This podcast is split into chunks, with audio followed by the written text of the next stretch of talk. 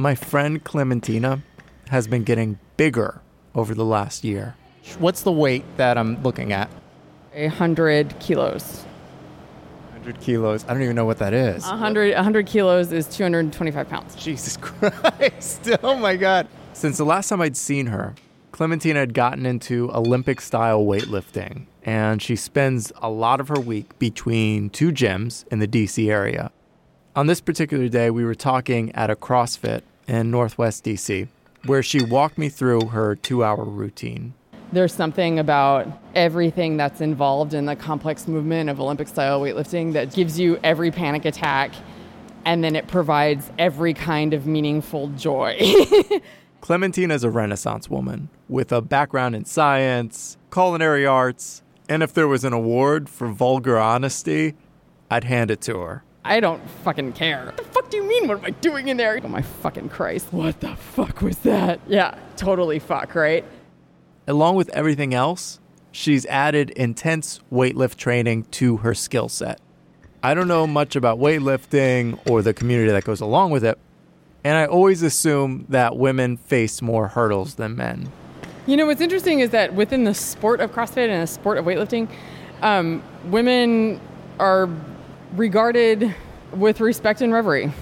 But outside of it, the perception of it outside is a totally different story. Dudes get real freaked out. Somebody said the myth that women shouldn't be strong is perpetuated by women who fear work and men who fear women. And I think it's very true. I don't know if you caught that, but that whole thing is a saying within the CrossFit community. And the last words really struck me men who fear women. Dudes in particular, especially in dating, they're like, they're either they either want to fetishize it in two different ways. It's either this, oh, you you want to arm wrestle, like some kind of stupid bullshit like that, or it'll be like in this very negative way where they give you some kind of backhanded compliment, like, oh, do you really want your biceps to be bigger than mine, or like some bullshit like that, you know? And you're like, um, I actually don't care. I love riffing with her, especially about dating, because as a single guy, it's so energizing to hear how all the other guys are the ones with issues.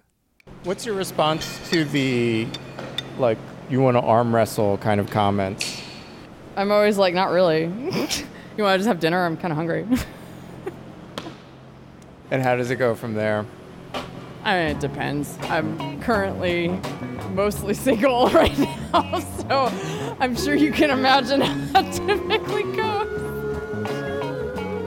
This is Mark Pagan, and you're listening to Other Men Need Help.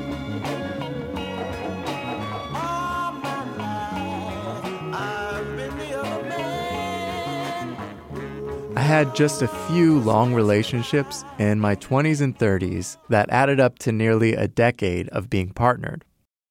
That meant nearly a decade without having to label all the things that made me a viable bachelor.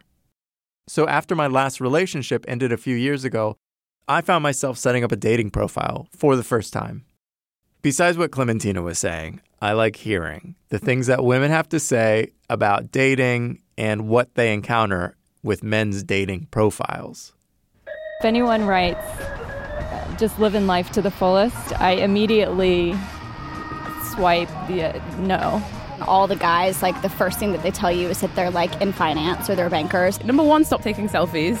Like in 2017, in the age of information and technology where you have so many pictures, why do you need to take a selfie and put it on your profile? I don't care to look at your mirror selfie of you flexing your biceps with no shirt on. I have a picture of a guy showing his six pack off in a porta potty. Why would you do that? You can see the toilet. Like, this is not where romance started, ever. If there's not a single joke in a long written profile, I think that's a that that's seriously bad. There's so many men who don't write a bio, and I've got friends who are like male friends who are great guys, and they don't write anything. And I'm like, why haven't you put anything there? I think if they lead with like this facade of what they want you to think that they are, it it's never the same thing in the end. You, you know, you can't get to know the person and like what they really like and what they're really about.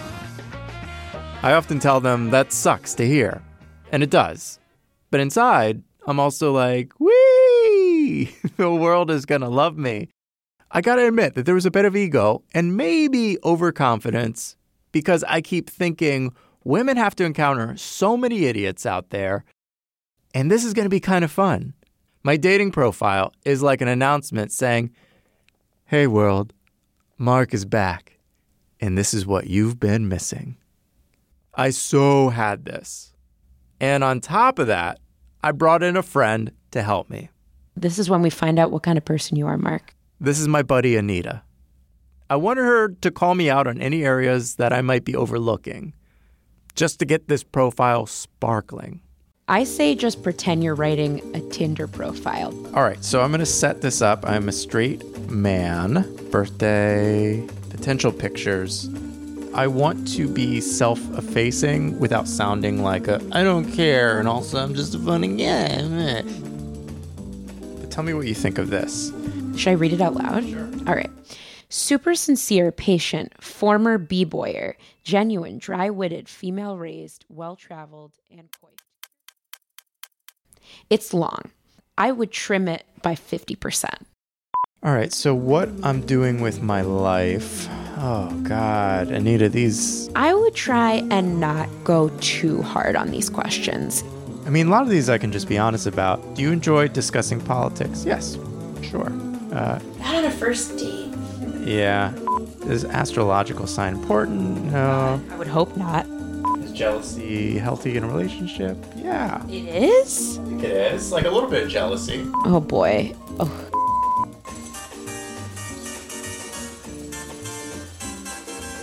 After I set up my profile, there were a few weeks of online conversations that went nowhere, first dates that ended after a drink, and a series of polite but unmemorable evenings. I was reminded that dating is hard. And then Shripa showed up in my profile. Shripa was promising. Her messages were sharp and funny. She was communicative with a positive energy mixed with a dry wit. So we picked a brick oven pizza place and decided to meet on a Saturday night. I got to our date 15 minutes early and stood in front of the restaurant. There are these moments as an adult where I find myself talking to me as a teenager, saying things like, you're going on a date, you New York bachelor, you, and you've got credit cards in your name to pay for it. You know one bottle of Malbec to recommend drinking. And there's a woman who's excited to meet this stranger she's been joking around with online. I heard heels coming up the sidewalk, and there was Shripa, much cuter than her pictures let on. Now, I didn't bring a recorder on the date, but I asked my friend Priya to play what happened on this date out with me. The date went fine. And the reason I chose Priya to play this out with me is because she has the same job that my date did, and she's just as enthusiastic about it. So I'm a public defender. So I've been a PD for seven or eight years now. Actually, I don't have too many people in my life who are public defenders. I don't know anybody. Well, that's that's good. That yeah. bodes well. That means you've never had to use my services. Yeah. so when she started talking about her career, the occupation itself, and her passion for it, I did not feel good. I really, really love what I do. It's it's. I don't even feel like it's work sometimes. I wake up in the morning and I get to defend people who don't have a voice, who society has cast aside and I get to be their representative. I get to either try to keep them out of jail or mitigate their sentences. Wow. Yeah. Anyways, I've like totally talked your ear off. Mm-hmm. Um, no, that's great. I wondered, am I insecure that my date is a successful woman? No, that can't be. That's not reflected on my dating profile. I'm a nice guy. I listen.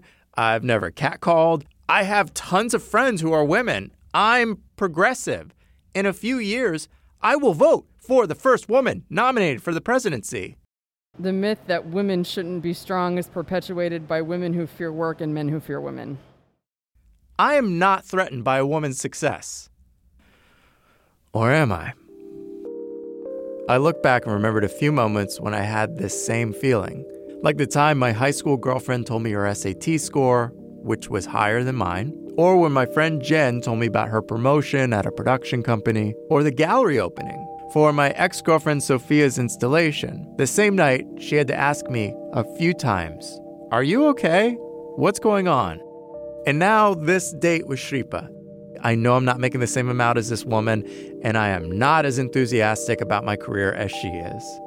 You tell me you're a weightlifter, or that you've lived or been to Guadalajara, or that you can drink me under the table, I'm fine because I don't measure my worth in those areas. But if there's a threat of you making more money than me, or that you are more established in your career, I will search in my head for a way to remedy that situation. In my head, I thought, if only I owned a home that could prove to her that I'm financially secure. If only I, I, I had a kid or had been married or, or, or, or was close to getting married, that could prove that, that I was invested. And by the time the date ended, my head was plopped. I was like, there's no way this is gonna work out. There's no way any dating is gonna work out. Where the fuck is my life headed? And it was all because she was excited about her career. The next day, I was walking up Fourth Avenue in Brooklyn, thinking about the night before. I have this habit. When I walk on the sidewalk, I like to look into cars to see which ones are automatic and which ones are stick shift. I just think that's a real driver. So I'm walking and I see this sports car and I look inside and it's got a stick shift and there's a sign on the window that says for sale and has a phone number. So impulsively, I dialed. I said to myself, I'm going to buy this car. I set up a time to meet the owner, and right after I got off the phone, I thought, Oh my God. This is because of last night. I've become the guy who buys a sports car. No, no, no, no, no, no, no, no, no. You go through my dating profile, you will not see me holding tigers or any shirtless pictures of me or photos of me with my bachelor crew hanging out in front of a Lamborghini in South Beach, Miami. What's up, girl? Damn, you looking good. This is different. This has got to be different. This has got to be different. Oswaldo was the name of the owner, and he lived a few blocks away from me with his daughter Naomi. The two of them chatted with me as I looked the car over. En la puerta. Aquí tú le ves, mira los sellos. He's the second owner of it. Now, I thought about what friends of mine would say if I texted them, I'm about to buy a sports car. Would they think I'm going to come pick them up in some red Porsche? Es un RX7 del 84. What Oswaldo just said is it's an RX 7 from 84. As in, it's a 1984 Mazda RX 7. What the hell was I doing? I wasn't even doing the sports car cliche right. I should be rolling up with something that makes people go, wow, this dude is early for a midlife crisis, but he is showing up in style. Experience the best-selling two-seat sports car in America. Experience. Experience the performance of the 1983 Mazda RX-7. Experience the stability of anti-sway bars front and rear. 0 to 50 in 6.3 seconds and efficient aerodynamics. RX-7, one of the world's great driving experiences. And one of the world's great sports car values. The more you look, the more you like the Mazda Experience it didn't really hit me why this car was special until Oswaldo said, El carro Malibu eh, me ha gustado siempre porque mi papá en el año 69 él compró uno en el dealer y en ese carro fue que yo aprendí a manejar. Oswaldo loves the old Malibus because his father bought one, and that's the car he learned to drive on. And this mid 1980s sports car sitting right in front of me, that was the car I learned to drive on. And from someone I did not expect to teach me. All of that and so much more on our next episode of Other Men Need Help. This week's episode was produced by Mark Pagan, Ben Goldberg, Tanvir Mansour, and Rebecca Seidel, with editing by all of us. How about that? Special thanks to Priya Chavez, Anita Flores, and Clementina Russo. You can subscribe to our show on Apple Podcasts, SoundCloud, Stitcher, Google Play. And do not forget to rate and review because it is a huge help. You can also sign up for our newsletter at othermenneedhelp.com and you can follow us on Facebook and Instagram. Okay, that's it until next time. Ciao, ciao. Adios. Bye. Make the evening special with a glass of heaven. This month, the one red wine that you cannot live without. Montaña, the Malbec of the gods, created in a special vineyard in western Argentina. The only wine that makes you say, I want to write a painting into a poem and distribute it as an independent film. I can see the stars, and there is one with your name on it, and it is in a galaxy where there is oxygen. The only wine that makes you say, "Mm, I enjoy your blog. Montaña, the Malbec of men. Pick up your bottle of Montagna this month at Walgreens. This month at Walgreens, all bottles of Montagna are $4.99. That's right, $4.99. Make your night special with a bottle of Montagna.